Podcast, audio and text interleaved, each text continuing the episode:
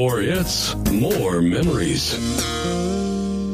Atlanta's number one radio stations, Swanky ninety-three point three and The Heat ninety-four point six. Radio stations has you covered. From our studios to our newsroom at K L P Entertainment. Listen on all major audio platforms like Spotify, iHeartRadio, Audacity, Apple Podcast, Stitcher Podcast, Google Podcast, YouTube, and more.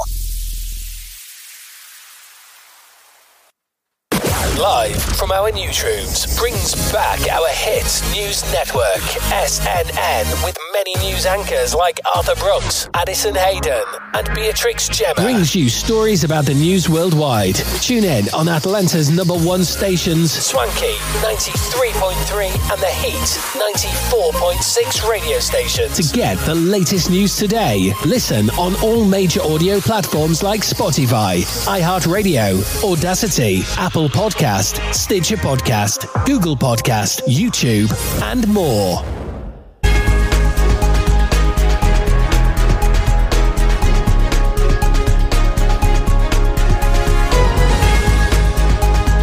Hello everyone and welcome back to our channel of K L P Entertainment. Reporting live from our newsroom, this is S N N. I'm Addison Hayden. Here's your business news breaking for March fifteenth. Behind the story, Silicon Valley's furniture hustlers. A conversation with Erin Griffith, the reporter who wrote about the booming business that has emerged as tech companies close their offices. Driven by tech company slowdowns and the shift to remote work, a booming business has emerged in Silicon Valley, furniture reselling. An increasing number of businesses in the Bay Area are scooping up left-behind office furniture as they capitalize on a wave of tech companies that have been drastically shrinking their physical footprints. Among the inventory, ten thousand dollars custom-made emerald velvet armchairs, ninety-inch flat screens, never-before-used bar stools, and one thousand eight hundred five dollars black roller-wheel desk chairs that are technically considered works of art. It all goes back to the talent wars, Erin Griffith, who covers startups for The New York Times, told me. For the last decade or so, tech companies have been in such an intense fight to recruit the best talent, and having the coolest office was one weapon in that battle. Erin recently wrote about the furniture hustlers of Silicon Valley, who are making hay out of the tech industry's recent downturn. Across the Bay Area, more than eighty-eight thousand tech workers have been laid off over the past year, and highly Instagrammable offices stuffed with sleek height-adjustable desks and plush couches are being abandoned as tech companies try to further cut costs. In San Francisco in particular, the pandemic rebound has been slow. Commercial vacancy rates in the city jumped to twenty-eight percent last year, up from four percent in twenty nineteen, according to the real estate firm C B R E. Companies of all sizes, including PayPal, Block and Yelp, are giving up their expensive downtown headquarters or downsizing their office space, Erin reported. The software company Sitecore wants to downgrade its San Francisco office to thirty desks from one hundred seventy, Brad Hamilton, the company's head of real estate and facilities, told Erin, after its office became a ghost town once the pandemic hit. "We're paying an outrageous amount of money for a floor that nobody uses," he said. "And there's demand for their used furniture. People who find themselves working from home more nowadays are looking to spruce up their offices, and there's growing interest in buying used furniture instead of new to keep things out of landfills." Not only that, but the rapid expansion of tech companies up until last year means that many of these office spaces were relatively new, with much of the furniture barely touched, Erin said. "They are getting pretty high-quality stuff at a pretty steep discount," she told me. Brandy Suswitz recently toured Sitecore's offices and measured and took photos of items she might be able to buy. In addition to rows of standing desks and chairs, she spotted in the office's empty kitchen a ping-pong table, a Miz Pac-Man machine and two curved, six-foot privacy coves. Legal experts said a focus of the investigation could be insider sales by several bank executives in the weeks before the bank's failure. The Justice Department has opened an investigation into the collapse of Silicon Valley Bank, the California lender that was taken over by federal regulators on Friday after its depositors rushed to pull their money out of the bank. Two people with knowledge of the matter said.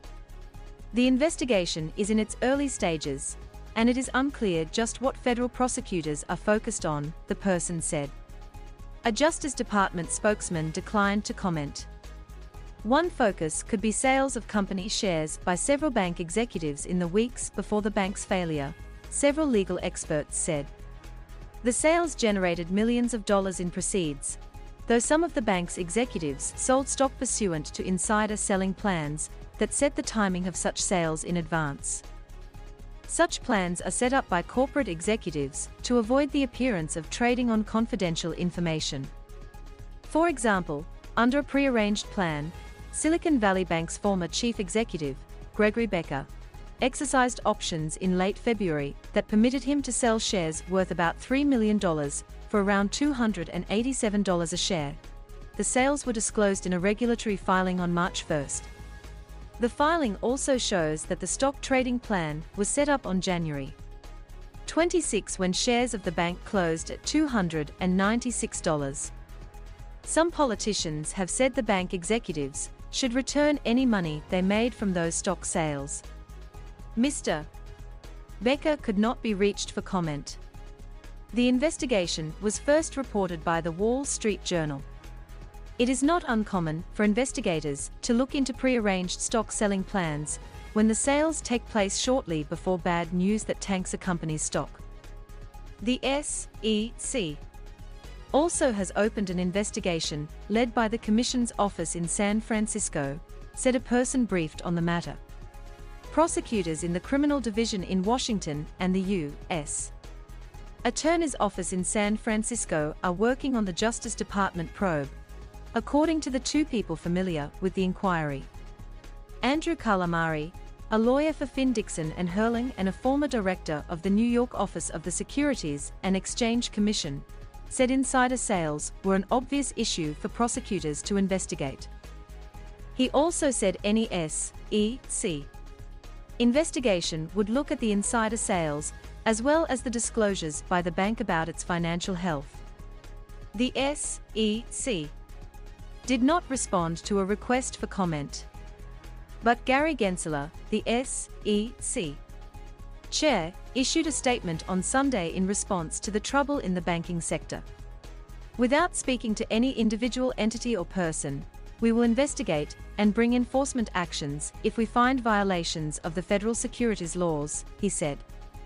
The collapse of Silicon Valley Bank was precipitated by a bank run by customers who had so-called uninsured deposits, accounts that exceeded the two hundred fifty thousand dollars limit on federally guaranteed deposit insurance, and tried to withdraw those funds. The Federal Deposit Insurance Corporation seized the bank on Friday, and two days later seized another bank, Signature Bank, that was facing a similar problem. The F D I C and the Federal Reserve also said all depositors of both banks would be made whole, avoiding concerns the business customers of the banks might not be able to pay their employees. The bank failures raised widespread fear of depositors pulling their money out of regional lenders, a move that could destabilize the banking system. But the actions taken by federal regulators over the weekend appeared to stem some of that fear, pushing stocks of regional banks higher on Tuesday. That will do it for our business news breaking for March fifteenth. Please remember to like, comment, and subscribe to our channel of K L P Entertainment. Reporting live from our newsroom, I'm Addison Hayden live from S N N. Live from our newsrooms brings back our hit news network, S N N, with many news anchors like Arthur Brooks, Addison Hayden, and Beatrix Gemma. Brings you stories about the news worldwide. Tune in on Atlanta's number one stations, Swanky ninety-three point three and The Heat ninety-four point six radio stations. To get the latest news today, listen on all major audio platforms like Spotify, iHeartRadio, Audacity, ApplePodcast, Stitcher Podcast, Google Podcast, YouTube, and more. Atlanta's number one radio stations, Swanky ninety-three point three and The Heat ninety-four point six radio stations has you covered. From our studios to our newsroom at K L P Entertainment. Listen on all major audio platforms like Spotify, iHeartRadio, Audacity, Apple Podcast, Stitcher Podcast, Google Podcast, YouTube and more.